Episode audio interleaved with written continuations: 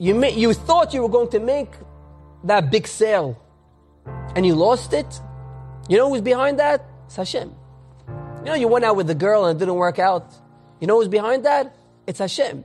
If we can say, Hashem disguised himself, if I can say something like this, Hashem disguised himself as that girl and he made it purposely not work out, or that boy, he made it purposely not work out, but that's him.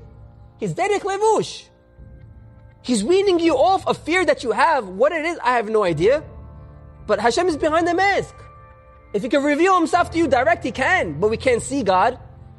But he's behind the mask. He says, "V'cha'ashen noda lo zeh, husar halevush, v'nitbatel hatzar v'chol gezerot ra'ot." Unbelievable concept. He says, if you understand and you realize that it's God behind the mask and he's the one sending you this suffering, quote unquote, no more suffering. Which means it's a test. He's behind that pain in your life. He's behind that problem in your life. He's behind that heartache in your life. And when you say, God, I understand it's you. I know it's you. It was not their fault. It was not his fault.